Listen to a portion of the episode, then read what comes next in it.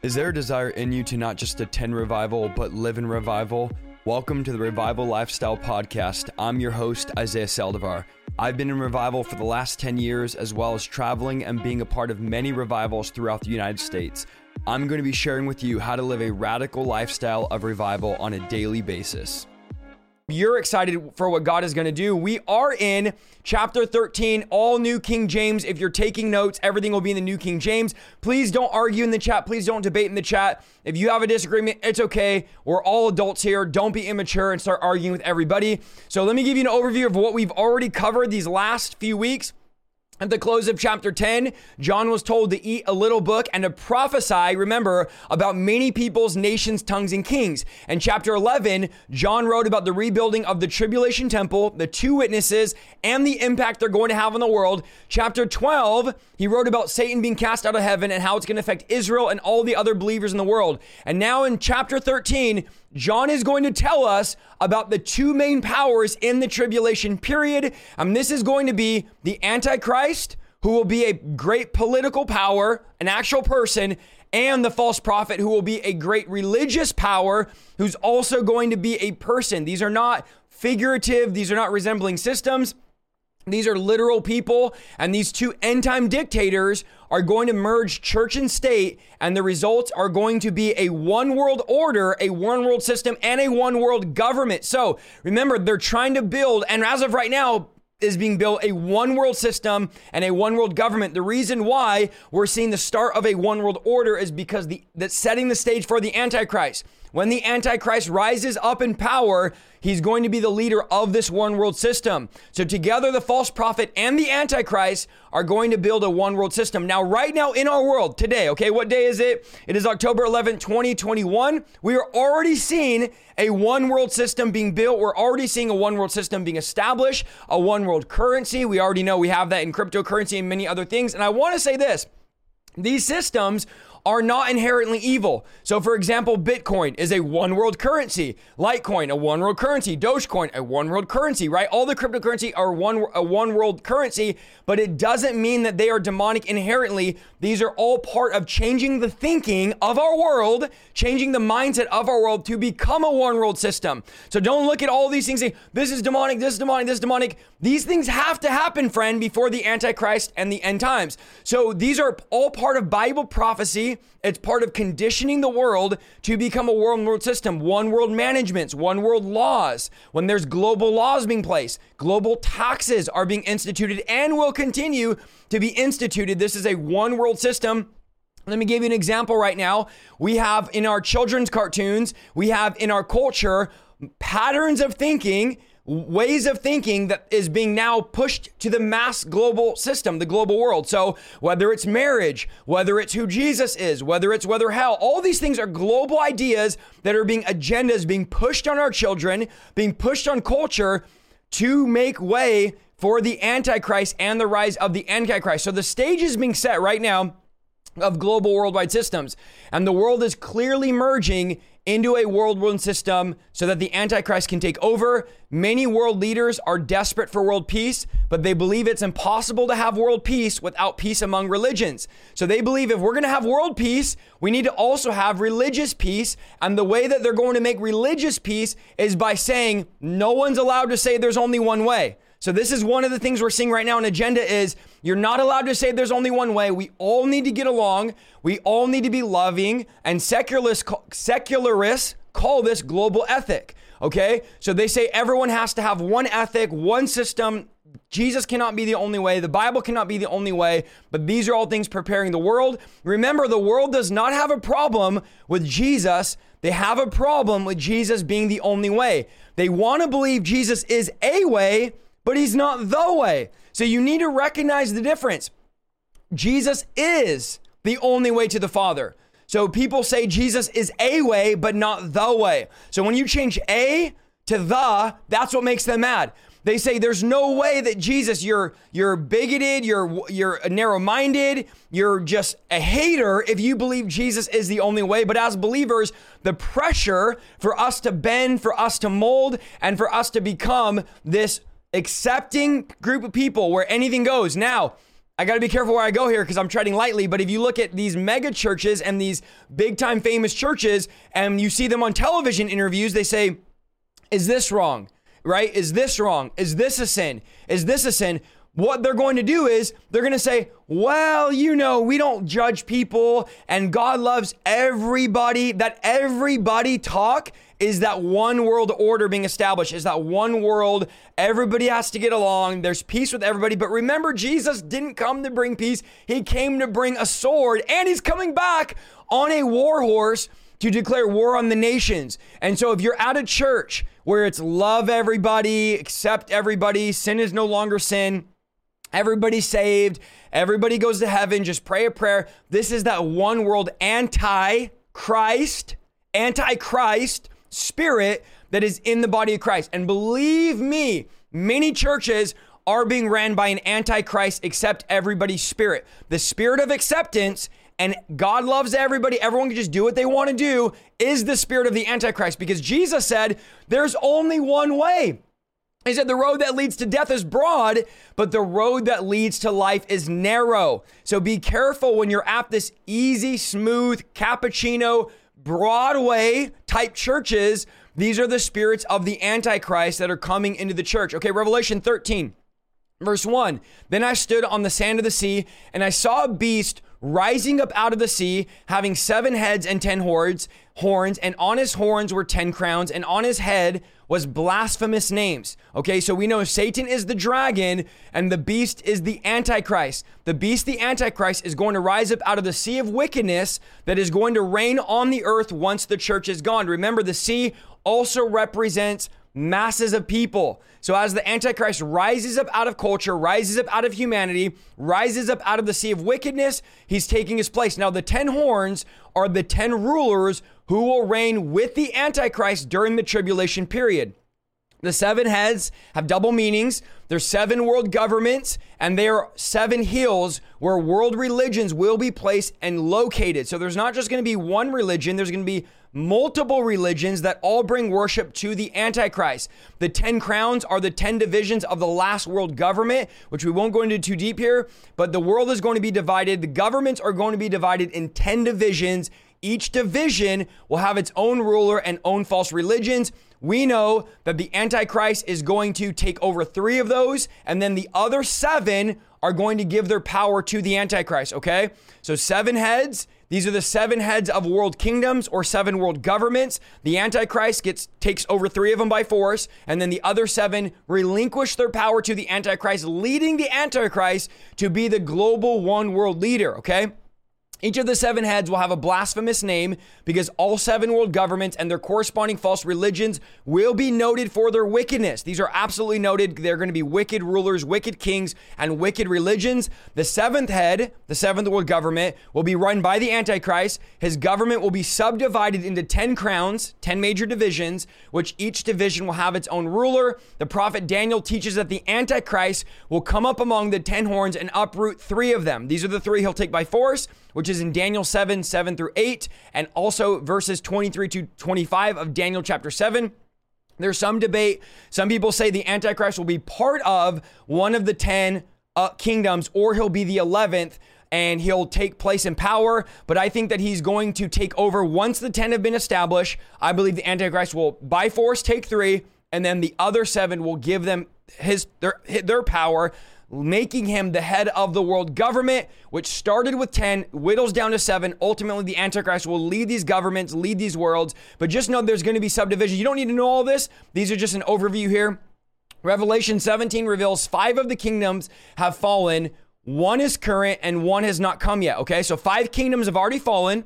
One is a current kingdom now, and there's one that's coming. Prophecy experts all mostly all agree that the seven are the Assyrian Empire, which is fallen, the Egyptian Empire, the Babylonian Empire, the Medo Persian Empire, the Greek Empire, the Roman Empire, and then the seventh is the United Nations, which will be ran by the Antichrist. And these are the seven that most prophecy experts talk about. Remember, five have fallen, one is current, and one is yet to come. Many people believe Babylon is going to be rebuilt. If you've ever heard of Mystery Babylon, there's going to be a rebuilding of Babylon from several nations. Okay, Revelation 13 2. Now the beast, which I saw, was like a leopard. His feet were like the feet of a bear, and his mouth was like the mouth of a lion. The dragon gave him his power, his throne, and his great authority. So the word beast represents either the Antichrist or the Antichrist government or system. And in this verse, it represents his government. The government will be a mixture of three nations. The Antichrist will have complete control over these three groups. And him, the group, uh, which is the leopard he talks about, the bear he talks about, these are the different groups that are going to come together for the Antichrist. Again, these are speculation. When we talk about this group is that group, this group is this group, I want to be careful not to get into speculation of what they exactly are. But these are three groups of nations that are going to be strongest supporters of the Antichrist until he takes full control. He's not just going to overnight take full control of the world. He's going to be working with these governments that the Bible says eventually will give him their power. So don't look at one day the Antichrist rises up and says, I'm taking over the whole world during the tribulation. He's going to slowly take over these kingdoms and then they will eventually relinquish their throne to him. But remember, I want you to notice in verse 2, it says, The dragon gave him his power, his throne, and great authority. So these this his power is coming from Satan. The Antichrist is empowered from Satan Jesus was the incarnation of God in the world, and the Antichrist will be the incarnation of Satan in the world. So remember, because he's the Antichrist and because he mocks God and he tries to become like God, the same way God seals his people and marks his people, so the Antichrist will mark his people. The same way the Lord is worshiped and praised, and we have a government called the kingdom of God, so the Antichrist will be worshiped and praised and have a government called the one world order. So Everything Christ does, when you're reading the Bible or looking at the book of Revelation, the Antichrist is going to mock, blaspheme, and set up a counter. Remember, there's a counterfeit trinity, an unholy trinity I talked about before. This is how the Antichrist functions. He doesn't have new things, he's copying God. So the Antichrist will be an embodiment of Satan. He'll be empowered by Satan. I believe he'll be filled with Satan, and Satan will rule and reign through the Antichrist the same way Jesus was God incarnate, the Antichrist will be Satan incarnate. Scripture gives us seven characteristics. I've done a bunch of videos before on the Antichrist, so I won't go into like 30 minutes of detail, but Scripture gives us seven, I'm sorry, eight characteristics of the Antichrist. He'll be an intellectual genius, according to Daniel 8:23. He'll be an oratorical genius, according to Daniel 11:36. He'll be a political genius, according to Revelation 17:11. He'll be a commercial genius, according to Daniel 11:43 and Revelation 13:16. He'll be a military genius, according to Revelation 6:2 and Revelation 13:2.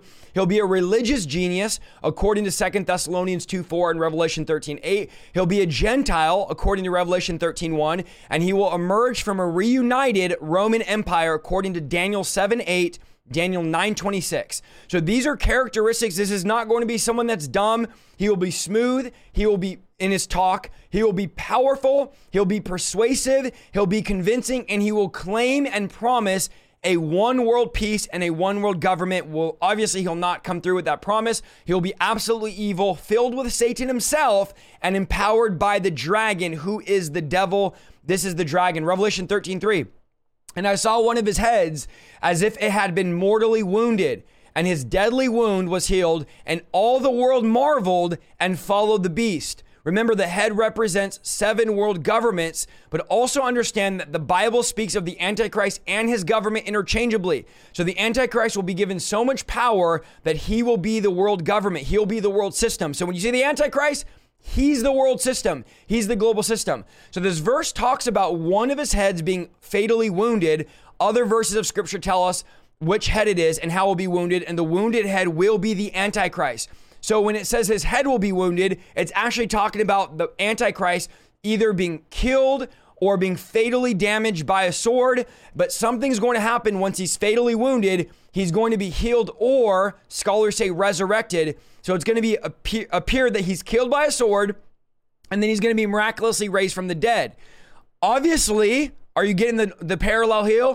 Here, another attempt to copy Jesus to make the world think that the Antichrist can do anything that Christ can do. So, a mortal wound, he's going to be killed by a sword, and then he's going to be miraculously resurrected as not only a blasphemy and a mockery of Jesus being resurrected, but it's going to put the world into the world's trust into the Antichrist. They're going to say the Antichrist is able to raise from the dead. The Antichrist has the power to raise from the dead. There's nothing the Antichrist can't do. And so these exploits we're going to see and these gimmicks that the Antichrist is doing is all to put the world's trust in the Antichrist and out of Jesus Christ. He's trying to convince everybody that he's more powerful than God, that people need to worship him, that people need to praise him. If Christ can raise from the dead, here comes the Antichrist saying, I can also raise from the dead. Revelation 13 4. So now that he's raised from the dead, remember, he's he's deadly wounded, mortally wounded by the sword. Now the Bible says the world marvels and they follow the beast. Why? Because of his great power. But in verse 4, here's what they're gonna here's what the world's gonna do because of this act that happens. So they worship the dragon who gave authority to the beast, and they worship the beast, saying, Who is like the beast? Who is able to make war with him? So here's what I want you to notice in verse 4 they worship the dragon who gives authority to the Antichrist, and they worship the beast. So, as they worship the Antichrist, they're also worshiping the devil synonymously, or uh, that's probably the wrong word, but they're also worshiping the dragon at the same time. And this is a pivotal moment for not only Satan, but the Antichrist, where unbelievers are going to be amazed. They're going to believe that this is our new superhero, this is our new, new world leader, and they will be under some demonic spell to worship and praise, and they will be encouraged to exalt him and to follow him even more. So, this whole pathway we see in Revelation 13 is to get people to follow the Antichrist. And at this point, they're going to be willing to go to war with him. They're going to be willing to do whatever he says, whatever the Antichrist says. The globe, the people that are alive on earth, obviously, besides the Christians, are going to do whatever he bids. And you have to also remember Satan also has simultaneously, there we go, that's what I was looking for, not synonymously. Satan has also wanted to be worshiped. We know this. He told Jesus, Worship me. In heaven, he looked to be worshiped. He said, I'm going to be worshiped like the Most High. So Satan's goal has always been worship, has always been praise. And so he's going to begin to get what he's always wanted, and that's going to be people worshiping him. And when they worship the Antichrist, they're also worshiping Satan. So the, the resurrection of the Antichrist will lead the world into satanic worship. This is what's going to be the catalyst to bring people to satanic worship. It will be the Satanism or uh, the satanic worship will be the one world religion, the worship of the Antichrist. This is going to be the entire world outside the Christians that are being persecuted, martyred, hunted down. This will be the religion, the worship of the Antichrist. Think of him as their Christ as their God. This is the guy they follow. This is the guy that they worship. And Satan, you might say, well, why would Satan let people worship the Antichrist? He has no problem letting people worship the Antichrist because when they worship the Antichrist, they're also worshiping Satan because the Antichrist got his power from Satan. So those that worship him will also worship Satan. And this adoration will lead to questions like, who is the Antichrist that can defeat him? Now, do you remember when the disciples saw Jesus walk on water and they said, What? Or I'm sorry, they saw Jesus speak to the winds and waves and they said, Who is this man? What type of man is this? The actual translation is, What type of man is this? But even the winds and the waves obey him. This will be the type of question that the world has when they see the Antichrist raised from the dead. They're going to say, Who is like the Antichrist? Who can defeat him? This is like a word of adoration and this guy's mass power, and he will enthrall the world in his power. And they're going to recall this and they're going to believe that the Antichrist is invincible, making it even better when Jesus defeats him by the breath of his mouth. So even the other w- rulers and authorities will turn their authority over to him and they will hand him their power and they will give it over to him. Not people don't know exactly why they do this. I believe it's because they don't have a choice. The Antichrist is taking over and they have no choice. They see his supernatural power and they willfully submit to him and they relinquish control. This is how becomes a global uh, global leader is through these exploits. Verse 5 And he was given a mouth, speaking great things and blasphemies, and he was given authority to continue for 42 months. Okay, so the Antichrist is given power, given a mouth, and he's given authority to speak for 42 months. The search for the world leader will be over. This man will be filled with pride. He'll be a know it all, and he's going to be the one that for 42 months is now given power. Remember, given power and given authority to rule. And in the midst of all of this, Jesus is still in complete control. So the world is not spiraled so out of the control that God can't do what he wants to do.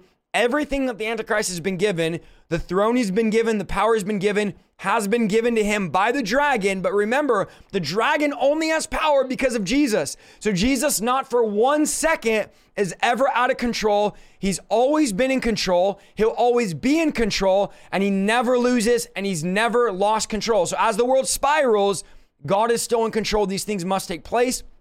The tribulation period will last seven years, being divided into two three and a half year periods, which we talked about before. When this miraculous healing or resurrection occurs, the end of the tribulation period will be exactly 42 months away. So once this event happens, we know that we're 42 months away from the end of the tribulation period. It will take place about the time the Antichrist sits in the temple and declares that he is God. It will also be about the time he sets up the abomination of desolation in the tribulation temple, according to Daniel 9:27. And it's when Jesus said, The Jews shall flee to the mountains in Matthew 24.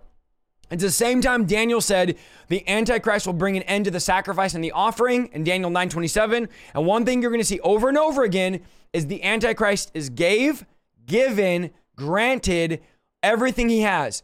All of his power has been given to him by the dragon, by the one that's filling him, giving him power. He is merely a satanic vessel.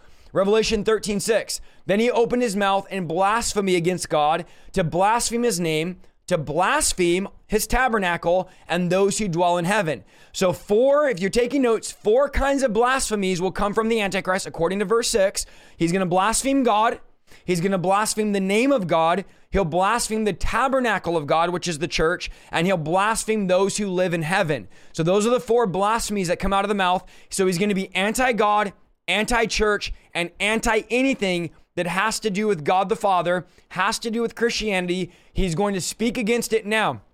One thing I want to sh- tell you about when you look at him blaspheming and speaking against, this is not just like, cursing at God the way you think of blasphemy. Like if you blaspheme, this is not just resisting. This is actually speaking against Christ, speaking against God, and convincing the world do not follow God, do not follow those that claim to die and go to heaven. So when he's blaspheming God, when he's blaspheming those in heaven, when he's blaspheming the temple of God, this is him speaking against it. Now, here you have this one world order, order one world leader telling people, do not worship God. Do not praise the Lord who created the heavens and the earth. This is him speaking and preaching against it. So when you see blasphemy, think of also preaching against it. And this will also be the tribulation saints will face the most intense persecution the world has ever known as the beast blasphemes God. Satan will give the Antichrist power to conquer all those who turn to God, and he'll go forth trying to wipe out Christians and millions of believers, Christians that got saved after tribulation, will be slaughtered by this one world satanic religion. There will be no place safe for Christians. The Antichrist dominion or rule will include every tribe, every tongue, every nation on earth, and everyone must submit to him or be killed. That will be your choice.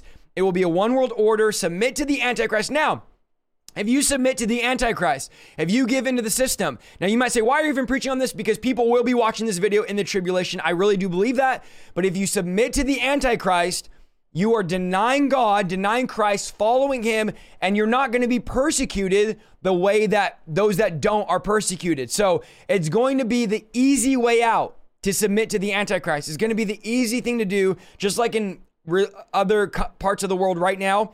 Those that follow God are persecuted. Those that follow God during this time will be the most incredible persecution the world has ever seen. Verse 8 All who dwell on the earth. Now, I want you to notice the wording John uses. He's not exaggerating. All who dwell on the earth will worship him, whose names have not been written in the book of life of the Lamb slain from the foundations of the world. So, John is showing us something here that during this time period, the entire world is going to worship the Antichrist. This is the one world religion, except for those whose names have been written in the Lamb's book of life. When were they written? Be from the foundation of the world. Now, it's difficult for us to imagine the entire world worshiping Satan, but this is how it's going to be.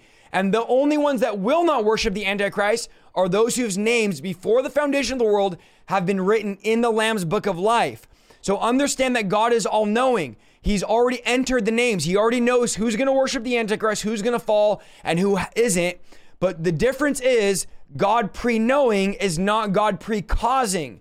So I want you to know just because God knows something doesn't mean God causes something. If I know that tomorrow at three o'clock you're going to get into a car accident, Does that mean tomorrow at three o'clock I'm going to cause your car accident? No, it's me pre knowing, not me pre causing. So when you think about predestination, again, don't want to go deep into that. Just understand that it's not God causing. All this verse is saying is God already knows everyone that's going to be saved. God already knows from the beginning every single person that's going to be saved will be saved. And so during this tribulation period, God knows every single person that's going to worship the Antichrist and every single person that's not. So the entire world, John says, is going to worship the Antichrist except for those whose names are written in the Lamb's book of life. Revelation 13 9.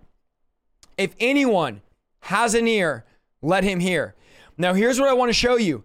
At the end of each of the seven le- letters of the seven churches, John said, He who has an ear, let him hear what the Spirit says to the churches.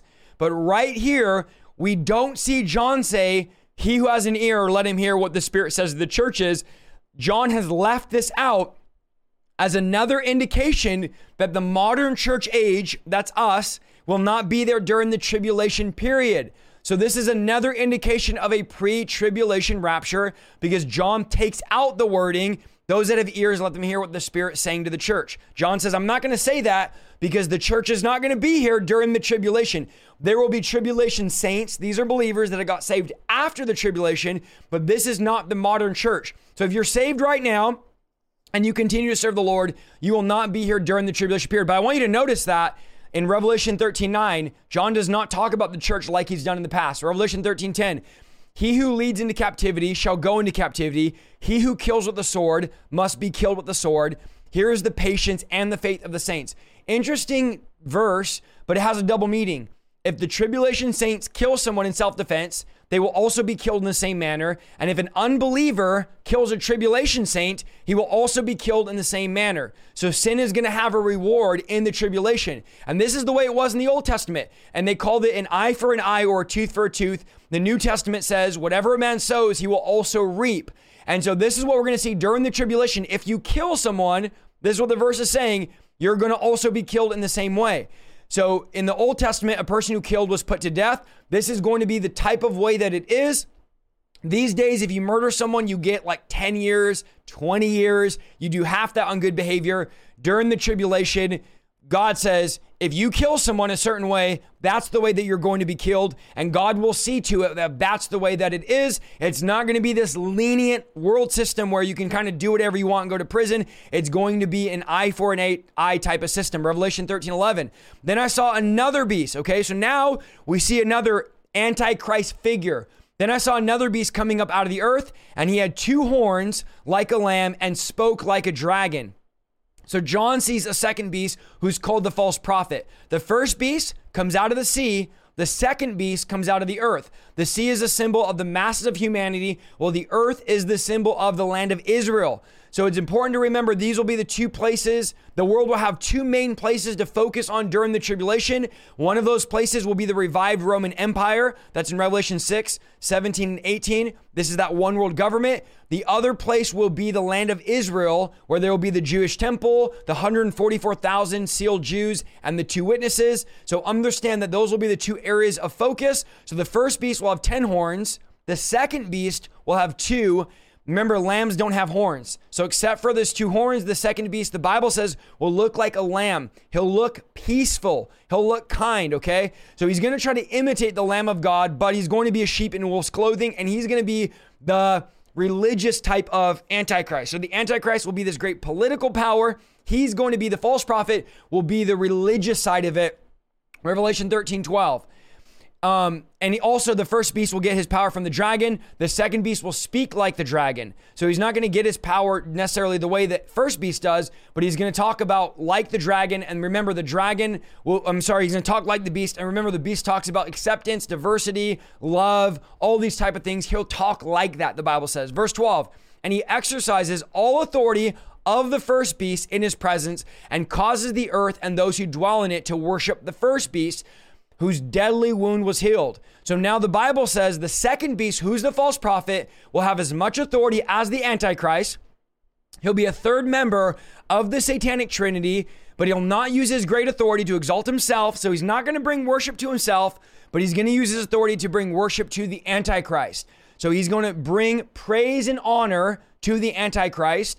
And instead of um, loving acceptance of everybody, he'll also try to change the world's belief. So he's in charge of getting people to worship the one world order. So the Antichrist, political power, world politics. The false prophet, religious power, getting people to worship this religion. So one world order and then also one world religion. And that's where the false prophet is in control. He'll order everyone to worship the Antichrist, and he will not hesitate to use force, whose deadly wound was healed, refers back to Revelation 13:3. He's reminding everybody the Antichrist deadly wound was healed and he's come back to life. So he's going to keep reminding people of that. That will signify the power of the Antichrist.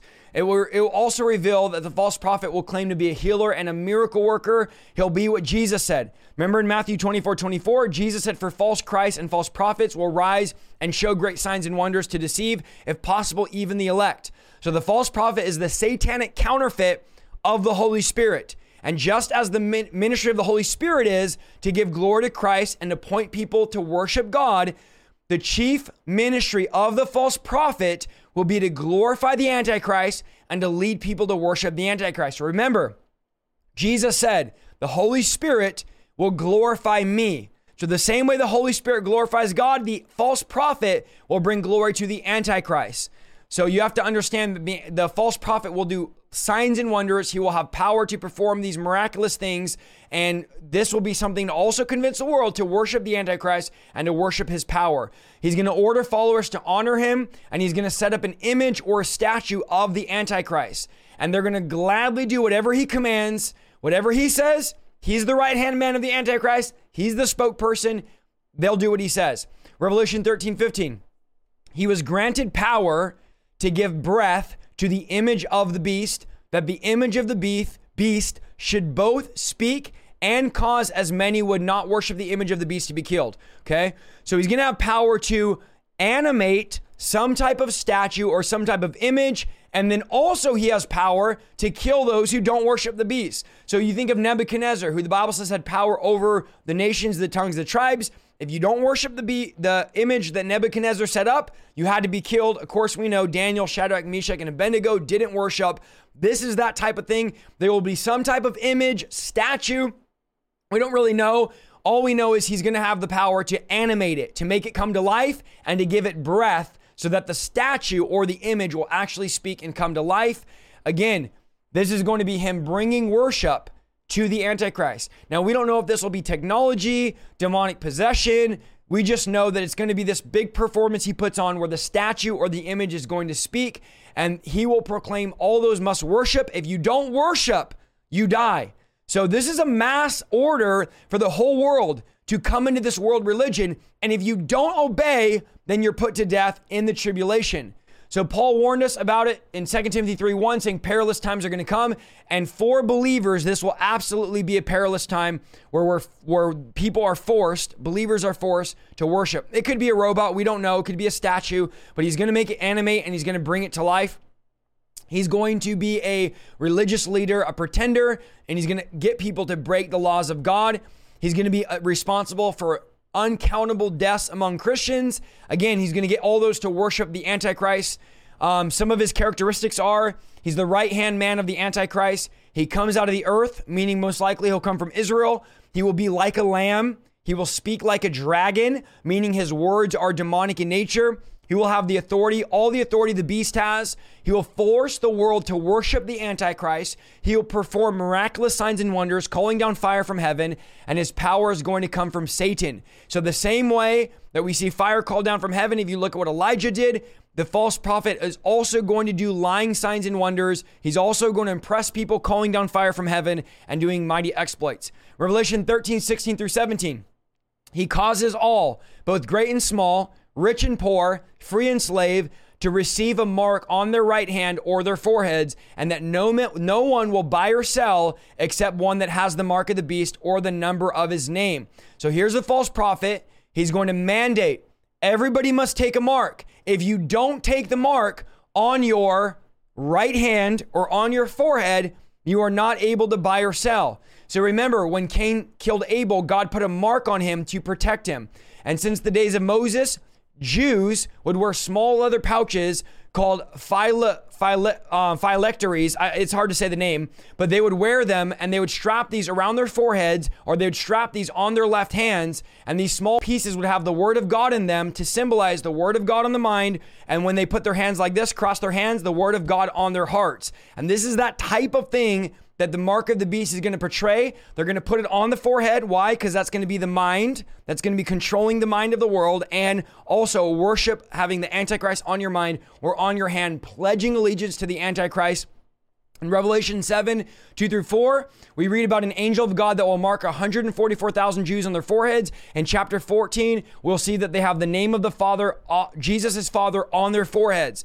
Again, God marks his people, God seals his people. Here comes the Antichrist, also doing the same thing, sealing his people and sealing his followers with a satanic mark. Again, he's a copycat. He does things to try to copy what God does. God seals and marks his people. The Antichrist marks his people. This is the pledging of allegiance to the Antichrist. And those that cooperate will receive privileges like buying and selling, like getting groceries, like getting medical supplies. It will be incredibly hard to live without being able to buy and sell. A couple reasons for the mark. Number one, to counterfeit the mark of God that was given to 144,000 Jews, to extend favor to those who support the one world order. So, this is like, look, if you support the one world government, it's all about getting people to support, it's all about bringing them into the system. Then, look, you take this mark, we're going to give you favor, you'll be able to buy and sell. It'll also identify those that are not part of the one world order so that the government could eliminate people so that if you don't have the mark you automatically get killed it's a part of marking them to know who's a part of the one world order, who's not. It'll also be used to track or to control people and commerce. So they'll know who's buying and selling, what is your ID number, all this type of stuff. It'll also force people to stop worshiping God and force them to worship the Antichrist. It'll permanently tie you to the kingdom of the Antichrist, and those who take the mark will face the wrath of God according to Scripture. Now, you might say, Isaiah, I'm in this broadcast, I get these messages all the time. I'm afraid that I've taken the mark of the beast but I want you to not be afraid. You haven't taken the mark. The mark is something you choose to take. It will not be accidental, it will not be forced upon you. You'll have to choose to take it. People are saying I'm frozen on Facebook. Hopefully, I'm not. Uh, let's see. Hopefully, we're going smooth. Maybe refresh it. If you're on Facebook, refresh the feed. But it's not going to be something you're tricked into making. It's a con- conscious, willful decision to serve the Antichrist and to worship him. So, the vaccine, is not the mark of the beast. Number one, the beast is not revealed yet. The Antichrist is not revealed it. We're not in the tribulation. And people say, oh, I accidentally took the vaccine and it must be the mark of the beast, or I took the vaccine, I didn't know it was the mark. It will not be like that. It will absolutely be a willful decision, not just to take a mark, but to follow the beast system. By taking the mark, you are pledging your allegiance to the beast, okay? So the mark of the beast will be something you choose to take. It'll be conscious. Remember, Revelation 19:20, and the beast was captured, and with it the false prophet who is in its presence had done the signs which deceive who those who had received the mark of the beast and those who worshiped its image. They were thrown in a lake of fire. So, the mark of the beast and those that worship. The worship and the mark go hand in hand together. The mark is also an imprint on your body. It's an actual mark. It's not something that will be injected. It will be something that is marked on you. Revelation 13, 16. It also causes both great and small, rich and poor, free and slave to be marked on the right hand or the forehead. The Bible describes it as a mark on the outside of your body. So, this is some type of tattoo. The Greek word for when it talks about taking the mark means a stamp or a mark on the outside. So, I don't know. It'll be some type of tattoo, barcode. We don't know, but it'll reveal to people you're a part of the system. It's not going to be inside you where people can't see it. Now, if I walk up to you, am I able to see if you've taken the vaccine? No, I'm not able to visibly see. Again, I don't want to go into this because I've already made a whole video on this. It's not the vaccine. It's not a vaccine. It is a mark, okay? Also, the beast must be revealed before you take the mark. You cannot take the mark of the beast if there's no beast to take the mark for, or else it wouldn't be the mark of the beast. So the beast has not been revealed. Understand, it can't be that. Um, again, I know people are trying to make it what they want to make it. Here's the deal, guys. Just because something's mandatory doesn't mean it's the mark of the beast. If there was a law tomorrow saying it's mandatory that everybody has their house painted white, you can't go around saying, oh man, this painting our house white is the mark of the beast. Just because something's mandatory doesn't make it something. So we don't want to take what's happening in the world and then take the Bible and make them say what we want them to say. We need to stay biblical and we need to understand the order of scripture that the mark of the beast has to come after the Antichrist. There's no Antichrist yet. He hasn't revealed himself. So please, guys, be civil in the chat. I know some of you don't like this. I know some of you are like, no, it has to be. You're wrong. But I want you to just make sure that you stay biblical and you don't get caught up in conspiracies and what's going on. They've been saying, just so you know, that things are the mark of the beast for hundreds of years. So don't think that it's a new thing. People are saying it's the mark of the beast. They've been saying it for hundreds of years. When the barcodes came out, they thought that was the mark of the beast. So please, please, please, please stay biblical and use wisdom. Revelation 13, 18. Here is wisdom. This is what the Bible says. Here is wisdom. Let him who has understanding calculate the number of the beast, for its number is is the number of a man, his number is 666. And this is what I want to show you John Hagee said about this verse.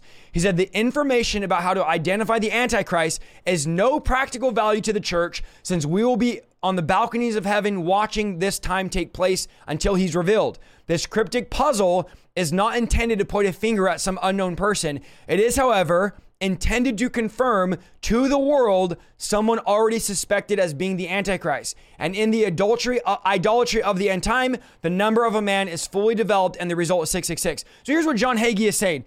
The reason why the Bible says use wisdom to be able to understand to calculate the number is so that when people are in the tribulation, they're going to be able to know who the Antichrist is. It's not for us to know. It's not for us to say, oh, it's this person or it's this president or it's this leader or this dictator. It's for those in the tribulation to know who it is so that they're not deceived. Okay, chapter wrap up. The dragon will give his power and authority to the Antichrist, so the world will be deceived and worship the dragon.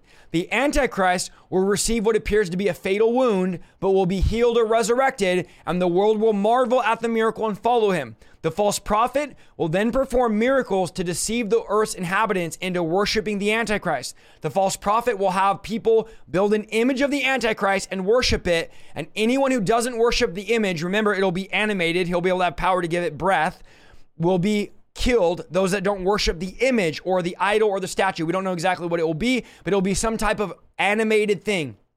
Everyone who worship anyone everyone who worship, wishes to buy or sell will be forced to take the mark of the beast. This mark is a man's number 666. Okay. Now we're going to go to chapter 14. This will be the last chapter we go over tonight because we're 41 minutes in. We're going to go over chapter 14. It's not a long chapter. Verse 1 Then I looked and behold, a lamb standing on Mount Zion, and with him 144,000, having his father's name written on their foreheads. So now John's going to give us more detail into who these 144,000 Jewish evangelists are. So after after the rise of the antichrist and the false prophet is revealed to him, John sees Jesus, who is the lamb, standing on Mount Zion in Jerusalem with 144,000 Jewish evangelists gathered around him. These 144,000 are those believers who will have the name of Jesus' father, the Bible says, written on their foreheads. Now God is showing the world a great miracle. Jesus will seal the 144,000 Jewish evangelists between the opening of the sixth seal and the seventh seal. The seventh seal will produce the seven trumpet judgments. And during the seven trumpet judgments, one third of the earth trees will burn up, one third of the sea will turn to blood, one third of all the ships will be destroyed, one third of all the fresh water will be polluted, and one third of the light uh, of the sun and the moon will be diminished. The Antichrist will kill multitudes, try to eliminate the Jews, and try to stop the preaching of the 144,000. But these Jewish evangelists, not even one of them are going to die. They will be unkillable. They will not even be afraid, and they'll hold services in the middle of the open because no one can kill them. The name of God will be written on their foreheads, and this will preserve them and protect them from the judgments that God is sending and the attack of the Antichrist and the follow and his followers. So these will be those that preach the gospel, and they will be unkillable. They will be invincible. God will protect them. And this is what John is seeing: the Lamb of God on Mount Zion, standing with all these Jewish evangelists. Revelation 14, 2. And I heard a voice from heaven, like the voice of many waters, and like the voice of loud thunder. And I heard the sound of harpists playing their harps.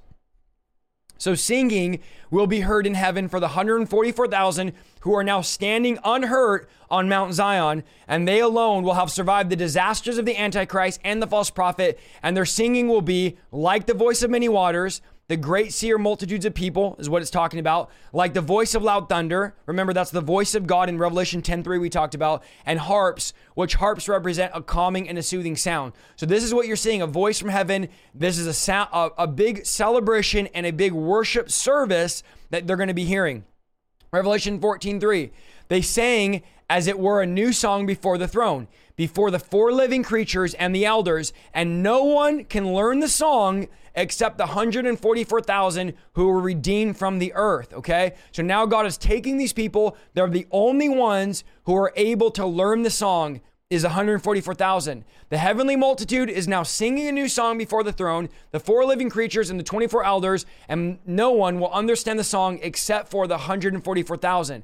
Now, when we sing songs, we oftentimes don't understand what the writer went through or what they're trying to convey. We need to we would need to be there or talk to them to understand. And these 144,000, God has enabled them to understand the song because they've been notice redeemed from the earth. So this is their redemption. This is God saying, You've made it. I've sealed you. You've done your work. These will be those Jews that have accepted Jesus as the Messiah. Remember, again, we don't know exactly who these people are. We just know that they're Jews who have accepted Jesus as the Messiah, and they're going to be marked by God. Revelation 14 4. These are the ones who are not defiled with women, for they are virgins. These are the ones who followed the Lamb wherever he goes. These are the ones who are redeemed among men, being the first fruits of God to the Lamb.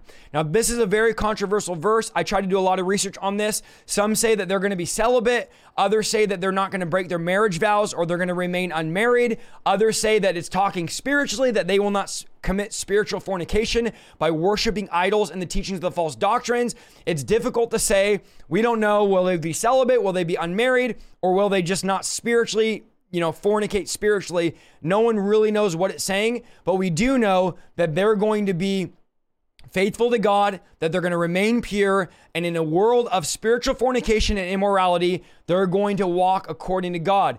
Though they're going to follow the Lamb, the Bible says, wherever he goes, meaning they're going to stay in the presence of God. They're going to obey his voice. They'll not stray from his teachings. They were redeemed from among men, which means they've been purchased by the blood of Jesus, just like you and I. And they are going to be the first fruits to God and to the Lamb, means they're going to be the first Jews to be saved during the tribulation period, with more fruit to follow. Some believe, and this is not a bad theory, that the 144,000 will be the first 144,000 Jews that turned in the Messiah during the tribulation period. And those first fruits it talks about will be those that are marked with the seal of God, and God will set them aside for his purpose to preach the gospel during the tribulation. Again, we don't know who they're going to be exactly. We just know they'll be Jews, and some believe it'll be the first 145,000 that get saved. Revelation 14 5. And in their mouth was found no deceit, for they are without fault before the throne of God. So truthfulness will be their character. They'll be characterized by their truthfulness, and they'll have nothing to do with the lies of the Antichrist or the counterfeit doctrine of the false prophet. So what the Bible is saying about them is they didn't give in to the world order. This one world system that was being pushed on them, being pushed onto the people, they never gave in. Out of 144,000, not one of them turned their backs on God. Now you might say, well, is it possible for them to turn their back on God? Well, it was possible for Satan to rebel against God in heaven. So, yes, I believe it'll absolutely be a choice. If they re- want to rebel, just like Satan did in heaven, they can. But the Bible's making it clear not one of them rebelled. Every single one of them followed God, and every single one of them had no deceit, and there was no f- fault found in them. Some of the characteristics on of the 144,000. They stand with Jesus on Mount Zion. They are marked on their foreheads. They understand this heavenly song. They keep themselves pure. They follow the Lamb wherever he goes. They are purchased from among men. They are offered as first fruits to God and the Lamb, and no deceit was found in their mouths. That's the that's the characteristics of the 144,000. Revelation 14:6. Then I saw, now here's where things are going to get a little bit more dark and a little bit more crazy because now we're going to start seeing some angels take place here or take role here in Revelation 14 6. Then I saw, this is John, remember, then I saw another angel flying in the midst of heaven, having the everlasting gospel to preach to those who dwell on the earth, to every nation, every tribe, every tongue, and every people. So, this is the first of several angels we're going to see in this chapter just when Satan, the Antichrist, and the false prophet think they're going to take over the world, God sends angels to make sure his plan stays on track.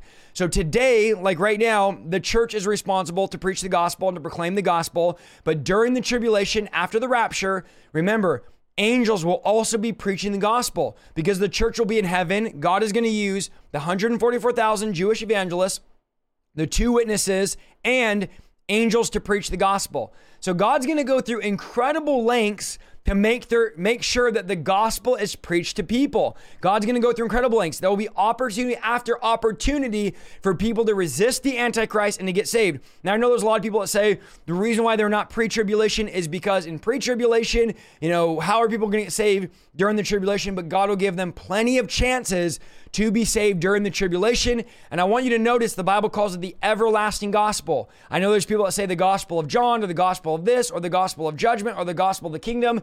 The everlasting gospel is the gospel that will be preached. This is the gospel that we're called to preach. Revelation 14 7, saying with a loud voice, Fear God and give to give glory to him, for the hour of his judgment has come, and worship him who made heaven and earth, the sea, and the springs of water. So this is going to be what they're preaching. Fear God and give him glory. Praise the one. His judgments come. Like, guys, this is your last chance to praise him, to worship him, to serve him. Here comes the judgment of the Lord. And now this angel is proclaiming, worship the God who made the heavens and the earth. So this is again the angel preaching, giving people a chance. And this is what the choice they'll have two choices. They either believe the Antichrist believe his lies and worship him, or fear God and give God glory. There will be no room for partiality in the in the last days in the tribulation. People are going to have to choose a side. They're going to have to choose what they're going to do. You'll not be able to live like you do now in the middle ground. You're going to absolutely come on share this. Let's get to let's break 4000 again. You're absolutely going to have to choose the side that you're on. Now choosing the antichrist will lead to spiritual death, but phys- spiritual death and, and also physical death. But choosing God will lead to physical death, but spiritual life. So you're going to have to make a choice. You either die spiritually and physically, or you choose to follow God. You die physically, but you don't die spiritually. Revelation 14, 18. And another angel followed, saying, Babylon is fallen. Babylon is fallen, that great city, because she has made all nations drink the wine of the wrath of her fornication. So Babylon is known as the city of Satan, has a long history of idolatry, astrology, witchcraft, all these occult practices. It's the birthplace of many false doctrines and religious religions and goddess worship. And remember in Acts 2:13, the new believers were accused of being drunk on new wine, but they were actually filled with the Holy Spirit.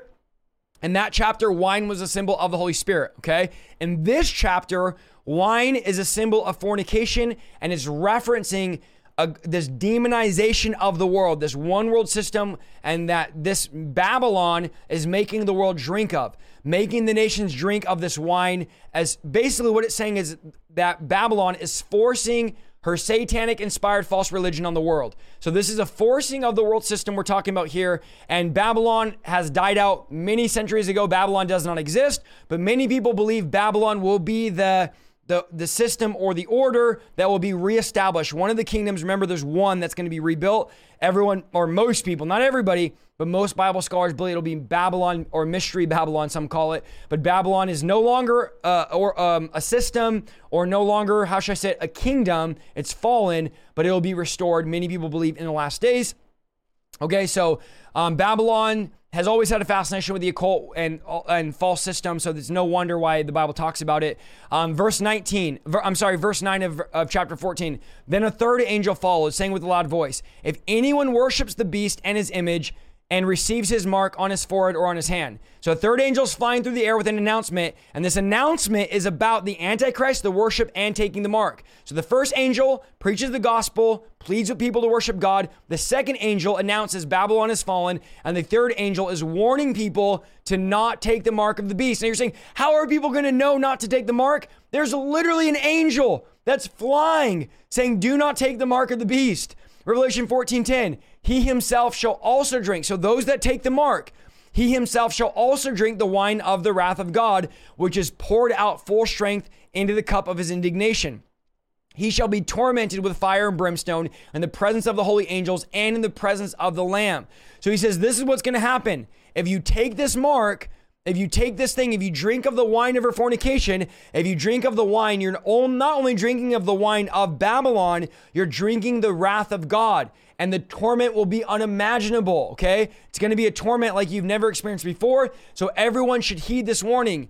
If you take this, if you worship, here's what's gonna happen. Part of this awfulness, the burning in the lake of fire and going to hell is also, and the suffering is also, you're going to suffer in the presence of the holy angels and you're going to suffer in the presence of the Lamb. So you're suffering in the presence of the angels that warned you and in the presence of the Lamb who died for your sins that could save you. So again, can't fully understand or explain this verse, but there's some type of torment among these angels and among the lamb. And basically as you're being tormented in this burning sulfur you're seeing the one that could that wanted to save you and you're seeing the ones that also warned you of hell. So it's a very very tormenting thing. The ones that tried to get you to prevent it and the one that died for you will be there as you're tormented. Revelation 14 11 and the smoke of their torment ascends forever and ever and they have no rest day or night who worship the beast and his image, and whoever receives the mark of his name. So, this is obviously talking about being in hell and the smoke of the torment rising forever and ever. Again, guys, if you take the mark, I've said this before, there's no there's no repentance for you after that. There's no redeeming you. You have now taken on the full wrath of God. You've pledged your allegiance to the Antichrist, and the torment is eternal. Taking the mark is irreversible. You are now destined for the lake of fire if you take the mark of the beast. Verse 12 Here's the patience of the saints. Here are those who keep the commandments of God and the faith of Jesus. Um, co- sounds complicated, but basically, God is saying that the Antichrist reign is coming to an end. There will be believers that are basically faithful, and God is commending those telling those you need to endure, you need to keep my commandments, you need to remain, remain, faithful. There's not much for believers to be able to do during the tribulation other than remaining faithful to God, keeping his commandments even unto death. The beginning of Revelation, we see that those that are serving God even unto death, they didn't love their lives. That will be the only way to survive the tribulation is if you love God more than you love your very own life. If you love your life and you cherish your life, You'll not survive those coming those days of the tribulation. Verse 13 of Revelation 14. Then I heard a voice from heaven saying to me, Write, blessed are the dead who die in the Lord from now on. Yes, says the Spirit, that they may rest from their labors and their works that follow them. So this is a, a, um, a, message of assurance and hope to those that are working to endure the tribulation period. God says there's a blessing for you. There's a reward for you, those that have labored, and there's going to come a time where you're going to die and be with me. So it's it's you're going to go through torment, you're going to go through grief, but when you enter heaven, there's going to be a reward of your works. Verse 14. Then I looked, and behold, a white cloud, and on the cloud sat one like the Son of Man, having on his head a golden crown, and in his hand a sharp sickle. So remember, there's a day coming where Jesus will take a seat in the clouds. He'll wear a golden crown and hold a sharp sickle. The crown identifies him as king, and the sickle will signify that there is a coming harvest. The scripture teaches that Jesus will come back in the clouds as the King of Kings and the Lord of Lords. In Matthew 13, 39 through 42, says, The harvest is the end of the age, and the reapers are the angels. Therefore, as the tares are gathered and burned in the fire, so will it be at the end of the age. So, what we're talking about now, the Son of Man will send out his angels, and they will gather out of his kingdom all the things that offend, and those who practice lawlessness will be cast in the furnace of fire. There will be wailing and gnashing of teeth. So, Jesus is talking about the time that we're in right now in Revelation 14 14, that this massive harvest is happening where the angels will go and harvest the earth and throw, and many will go into that furnace of fire. It'll be a terrible day for the lost because it'll be their last day on earth, but their destiny will be sealed in eternity as well. So not only do they you die once, but the Bible talks about the second death because you die your physical death. Come on, share this. We're almost at 4,000, but you also have your place in the lake of fire. Verse 15. Now we're seeing these angels that are bringing judgment. And another angel came out of the temple crying with a loud voice, saying to him who sat on the cloud, Thrust in your sickle and reap, for the time has come for you to reap, for the harvest of the earth is ripe. So as Jesus appears in the clouds, an angel comes forth from the heavenly temple, urges Jesus to take his sickle and reap because the time of judgment has arrived and the harvest is ready. Now, the Greek word for ripe means totally ripe, rotten, or withered away. So, the harvest of the earth is ripe shows us that God will withhold his judgment until the last minute. When his judgment falls, the church will have been raptured, most of the tribulation saints and Jews will have been killed, and the world will be totally corrupt, withered, and ripe, ready for God to harvest, and no one will be able to say, Jesus acted too soon because God will avenge the earth right here in this moment. In fact, remember the tribulation saints said, God, when will you avenge us in Revelation 6? And God said, wait a little longer. Now God is avenging. This is not a harvest like a good harvest. This is a harvest of the judgment of God where God will swing a sickle and he will throw those rotten fruit or rotten branches into the fire and those that are, have been withered away. Revelation 14, 16. So he who sat on the cloud thrust his sickle on the earth, and the earth was reaped. So Jesus swings it over the earth, and the earth was weeped. Many of the unbelievers that tried to hide and run, remember, they say, Who can escape the wrath of the Lamb? They tell the mountains to fall on them. They will not get away. God will harvest every single one of them. Um, it will be too late for them. They will find their place in the everlasting fire. Revelation 14, 17. Then another angel came out of the temple, which is in heaven, also having a sharp sickle. So this angel comes directly from the presence of God with a sharp sickle, just like the one Jesus had. Verse 18 And another angel came out from the altar who had power over fire, and he cried out with a loud voice to him who had the sharp sickle, saying, Thrust in your sharp sickle and gather the clusters of the vine of the earth, her grapes are fully ripe. So another angel comes forth with the sickle, another angel comes forth out of the temple, and all of a sudden tells the first or the angel that came out before it, it's time now to harvest the earth. The earth is ripe, the vine of the earth, her grapes are fully ripe.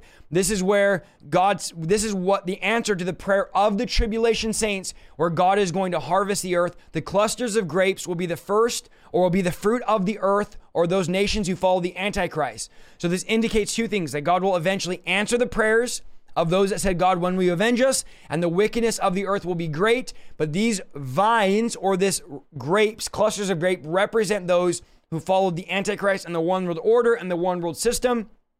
God may not have answered their prayer right away, but this is God's answer to their prayer. God is going to harvest the earth. There's three harvests in Revelation the harvest of the first fruits of the 144,000, Revelation 14 4, the harvest of Jesus of the unbelievers, Revelation 14 14, and the harvest of the angels of the unbelievers is Revelation 14 18. Again, these are not good harvests where you're like they're harvesting the world. These are the judgment of God and God harvesting unbelievers and throwing them in the fire. Revelation 14 19. So the angel thrust his sickle into the earth and gathered the vine of the earth and threw it into the great winepress of the wrath of God. So the fifth angel uses his great sickle to gather the wicked nations of the earth He'll cast them into the winepress of God's wrath, and this is a symbol to try to help us what is understand what is going on. Now, when farmers go into their vineyards to harvest grapes, they throw the grapes into what's called a wine press, and the wine press squeezes the juice out of them, and in the process, the grapes are practically destroyed. So the same thing's going to happen to the to the wicked when the angel harvests the earth. It'll be like grapes being squished in the wine press. That sickle is squashing basically humanity, and out of their squashing will come what we're going to see in verse 20, Revelation 14 20. And the winepress was trampled outside the city, and blood came out of the winepress up to the horse's bridle for 1,600 furlongs. Okay, so the angel puts people in the winepress of God's wrath, and it's the blood is so deep that is literally up to the horse's bridle. So this is a reference to the Battle of Armageddon. The white ripe grapes, which are wicked nations, will be trampled in the winepress of God's wrath. People will be crushed with fi- the fine brass of the feet of Jesus. And since the blood will rise as high as a horse's bridle, it'll go approximately 200 miles. We know that millions are going to die. Before this happens, God will use the preaching of the 144,000 Jews, the two witnesses, and the angels to try to warn people not to follow the Antichrist, but people will rebel. They will not obey him, and this will be the result. Think about this a horse's bridle. How tall is that? I don't know. Someone Google it. But it'll be as tall as a horse's bridle of blood about 200 miles of blood that deep. And this is all of those that were worshiping and serving the Antichrist. This will be a judgment upon them of God crushing them in the wrath of God. So, recap is the 144,000 will stand with Jesus on Mount Zion. They will sing a new song. They will be redeemed from the earth as the first fruits. They've kept themselves pure through the tribulation.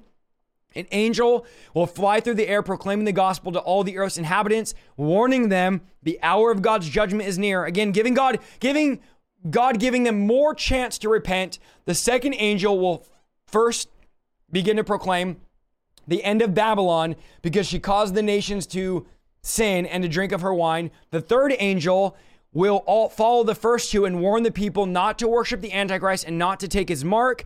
And then two harvests are going to occur. The first one will be Christ harvesting the earth. The second will be an angel throwing the harvest into the winepress of God's wrath. So many believe, people believe Christ harvests the people, and then the angel takes them and throws them in the winepress of God's wrath. And many of you are asking, what does this look like? What does that like like? We don't know, guys, what these all look like. We just are breaking down the best that we can what the text gives us.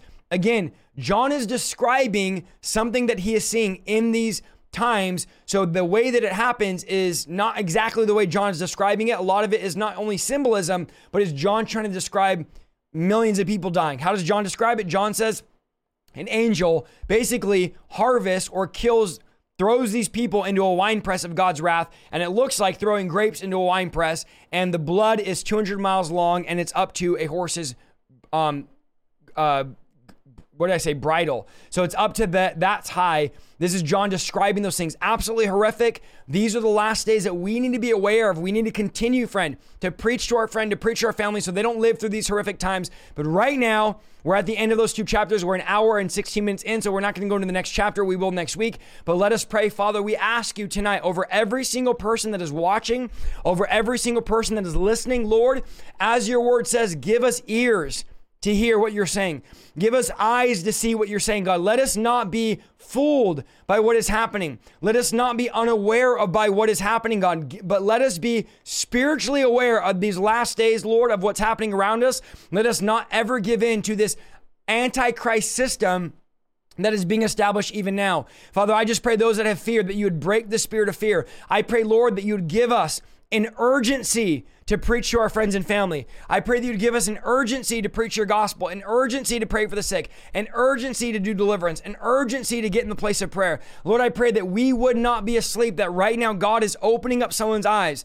God is opening up someone's ears. God is making someone aware that Jesus is coming back. That, friend, you don't have time, that this could be the last message that you ever hear. This could be the last broadcast that you're ever in. There is a real man coming back for his church. I pray, Father, for those that think they have time, that you would reveal to them that they do not have time to play church. Come on, right now is the time to repent. If you're not right with God, if there's sin in your life, you need to get right before you get left. Now is the time to say, Lord, I turn to you. Lord, I repent. Father, I need you. I need your anointing. I need your Holy Spirit. I need breakthrough in my life. Now's the day. Now's the time of salvation. Father, do what only you can do tonight. I pray, Lord, that you would heal. I pray that you would deliver. I pray, Lord, that this word would not fall on bad ground, but it would fall on good soil and it would reap a harvest. Your word says that if we preach the book of Revelation, if we read the book of Revelation, that there is a blessing. And Father, I pray that you release blessing over the chat here, over every person, the 4,000 watching. I pray, Lord, that you would release supernatural breakthrough. Lord, that you would b- bless them, that you would heal them, that you would deliver them in Jesus' mighty name. Father, do what only you can do tonight. God, we trust in you. We believe in you, God. I pray for those of you that have real bad fear of what's happening in, the times right now. We're living in the last days. I pray that the Lord would break the spirit of fear, that you have nothing to be afraid of, that you're on the winning side, that you're on the winning team, and that you don't have to be afraid. In Jesus' name, Father, we pray, break the spirit of fear. Break the power of fear. The devil is a liar. Satan, you have no power. We command the spirit of fear to go in Jesus' name. Fear, you have no power. Anxiety, you must go in Jesus' name. Fear, you must go in Jesus' name. The Lord rebukes you, Satan. Come up and off of these people in Jesus' mighty name. We just pray the power of God. We pray the fire of God. We pray the anointing of the Holy Spirit over every single person watching, every person listening. Father, I pray over those that have prodigal daughters, prodigal sons, that the prodigals would come home in Jesus' name. The prodigals would come home in Jesus' name.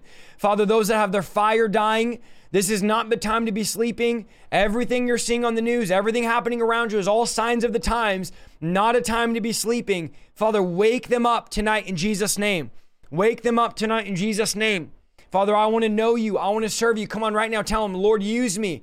Uh, the time is short, y'all. The time is short. It, we not might not be in the last days, but you are in your last days. Every breath you take is a breath closer to standing before God on Judgment Day. This is a real thing, friend. You need the fear of the Lord. Stop living your life like you have time to waste. Now, if you are on movies hours a day, video games hours a day, just doing nothing for God, you do not believe you're in the last days. You do not believe life is short. And I want to tell you, you don't have the luxury to just sit around day in and day out doing nothing. Get involved. How do I get involved? Get involved in your church. Get involved in the prayer meeting. Get involved in a ministry. Start something. Start preaching on TikTok, on Instagram, and you do something, but don't sit back and think you have all this time in the world because time is short. You don't have time.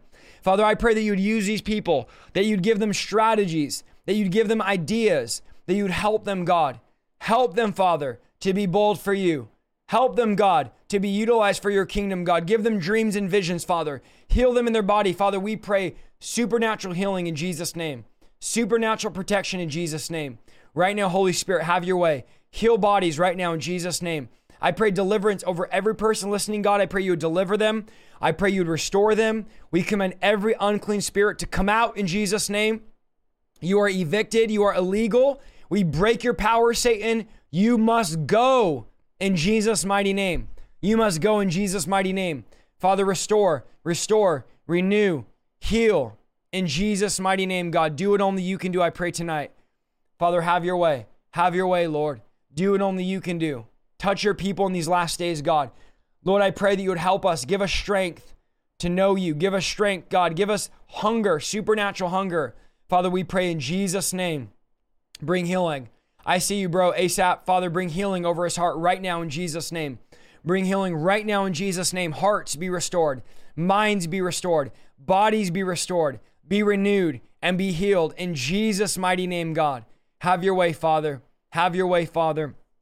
Break confusion, break confusion and fear and paranoia that's happening right now. I pray that you would break it right now in Jesus' name and that you would just bring salvation, you'd bring breakthrough, and you'd bring healing. Thank you, Lord. Thank you, Lord. Tonight, guys, if you are blessed, Thank you so much for listening to this week's episode of the Revival Lifestyle Podcast. If you like what you heard, go to www.isaiahsaldivar.com for more content and please follow me on Facebook, YouTube, and Instagram at Isaiah Saldivar. See you next week.